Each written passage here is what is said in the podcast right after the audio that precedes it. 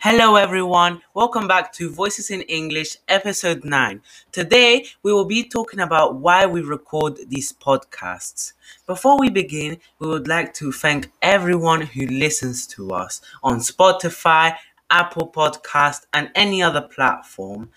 We thank all of your emails and we will respond to all of them. Welcome to Voices in English. A podcast where different voices talk to us in English. from London to everywhere.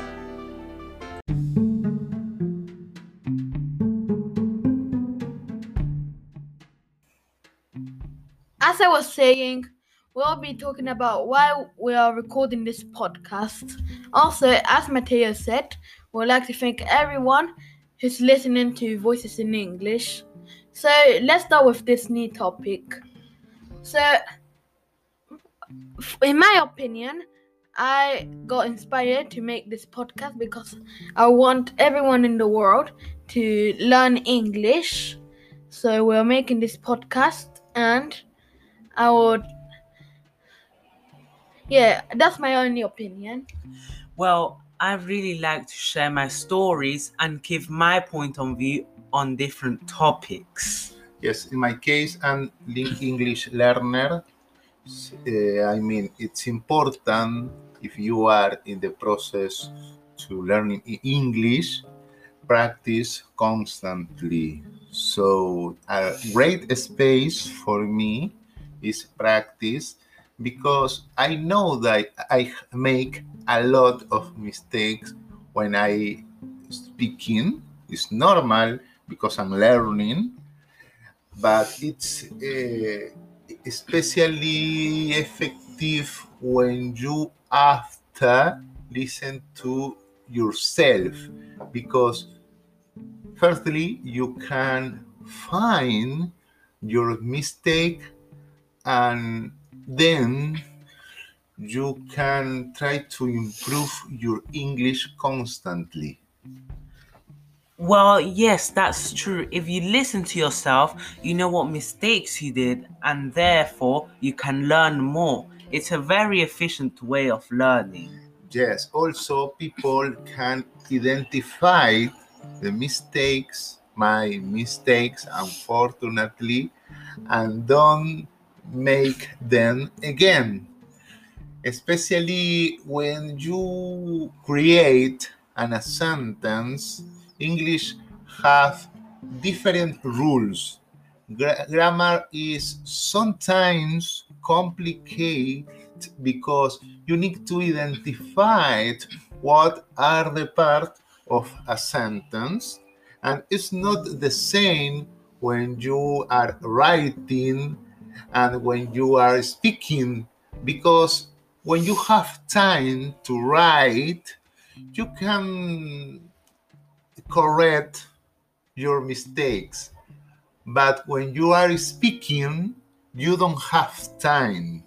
You need to speak and try to be quick. Not always that is possible especially if you are a student but the main idea for me is already you can identify my mistakes and say no that man is not speaking properly okay what do you think Well, that's true. I strongly agree with you. Scientific studies prove that a good way to learn something is to repeat your mistakes from the past.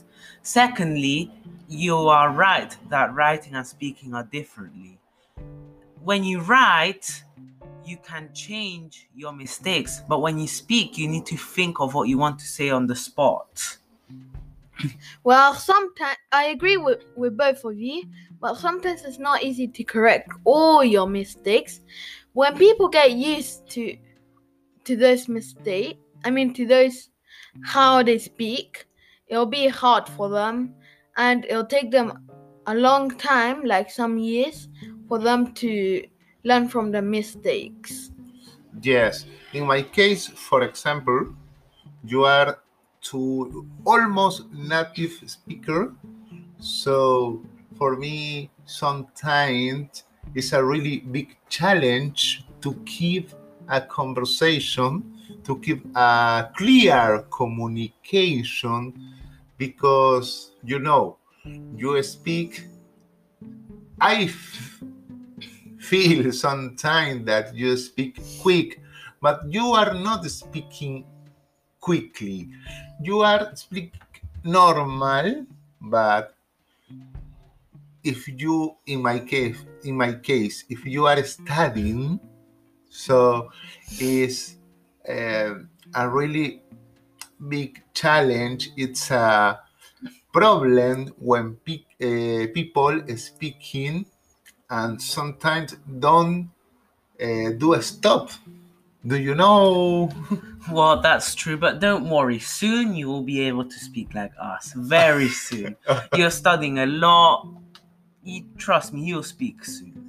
Thank you Secondly, you are right. Some people speak really fast, some people speak really slow, some people speak all right, but we just need to get used to all these different types of speaking. Yes. Sometimes it might not be that easy for people to learn from their mistakes. Uh, like I said, people get used to them, so they might not really be able to correct their mistakes. Last week, I read an article about how important is the practice when you are learning something new. The writer said that normally people forget in after six days approximately 40 uh, or 45 percent about you learned before. In that case, it's crucial to practice because when you practice something, whatever, no, that is not exclusive uh, for English learning. It's in general. When you are studying something new, you need to practice because that is a great way to keep it in your brain. I think that practice is the key to the successful. What do you think? Now, I've got um, something to say. If you really struggle learning something, it has been proven that the best way to remember it is to put it in a phrase. If you do not know what that means, think about it this way. You want to learn all the colors of the rainbow. Just put it in a phrase. For example, Richard of York gave battle in vain. They'll show all the colors of the rainbow. Richard, red, off, orange, and so on. So if you really want to remember something, just put in a phrase with the initials of each letter. Yes, I want to know what was your experience when you came to London because before coming to London you only spoke Spanish. So did you remember how was not all the process but how do you improve your English? Well, it was really hard at first. We couldn't understand anything. Everyone spoke to us and we had no idea of what they were telling us. And also, we struggled in understanding the people around us. We didn't understand any signs or anything like that. We got used to it after. Um, for example, one day we learned a new word, another day we learned another word, and so on until we started to make our first phrases. And then with those phrases, we could make bigger phrases until we suddenly started speaking the language. Yeah, it was a really big struggle until we got used to learn English like we do. I learned more English than Spanish. This is a really big change for me. Yes, in my case, before coming to London, I studied English in Argentina for three, four years.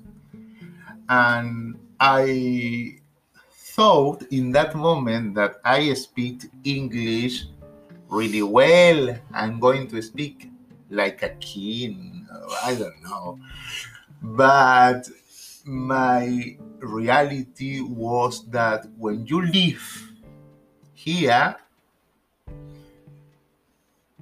I was totally losing because I couldn't identify a lot of words because sometimes it's not the same English that you learn in a university or in a college or in some institute and the English that you speak on the street. Yes, they have the same structure, the same grammar, but pronunciation is really, really different. Even people who speak and who live here don't speak with the same accent, for example, with the same speed. So it's important before studying, before practicing your English, can identify it. So when I moved to London, in that moment, I thought that, oh my God, I don't speak English.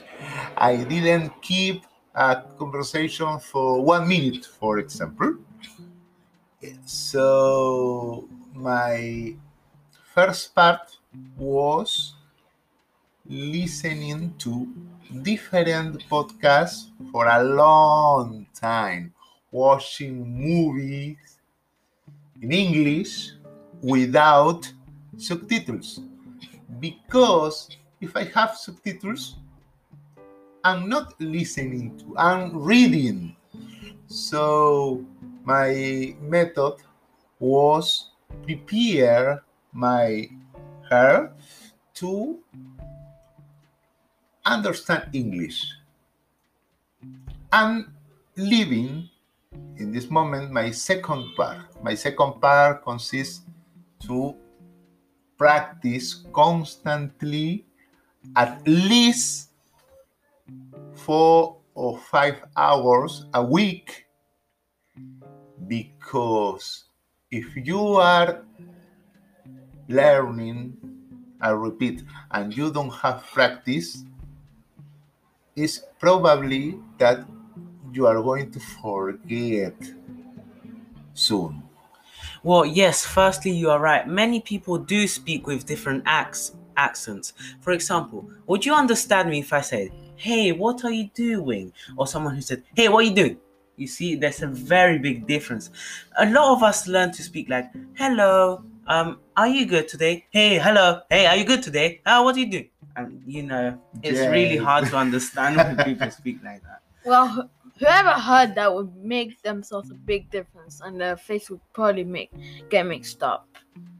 Yes, I have Indian friend, Indian people friend, for example, and they speak extremely quickly sometimes, but they are they don't speak quick. They speak normal for them, but for me is other accent. Sometimes is difficult to understand. Even African people sometimes have an accent different is slower than indian people but i have struggles sometimes to understand them but i think that practice every day even if you are alone like my case Sometimes I can record myself and after listen to me every day, every time that when you have free time, of course, because you are going to identify your mistakes and maybe you can make them again, but you are going to have conscience about your mistakes. Well, yes. Now I have an inquiry. Why is it that different countries speak English with different accents? Probably because that's how they get used to them. Yes, uh, different countries have different uh, costumes, different cultures. Even in Spanish, for example, it's not the same the Spanish that speak Spanish people or Peruvian people or Argentinian people. For me, it's really difficult sometimes understand Caribbean people who speak Spanish because for me, of course, they speak quick and don't pronounce some words. So it's the same in every language. Canadian people speak different than Australian people and American people and British people.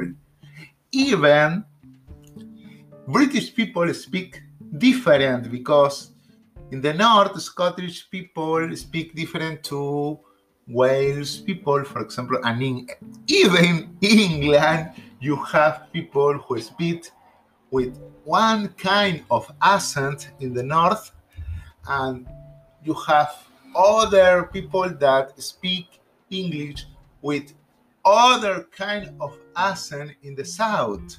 Well, but my inquiry was why do different countries develop different accents? What do you think? I have no idea. Like, is it some type of, I don't know, rebellion or something? But that's what I'm asking. Why is it that they develop a different accent in the first place?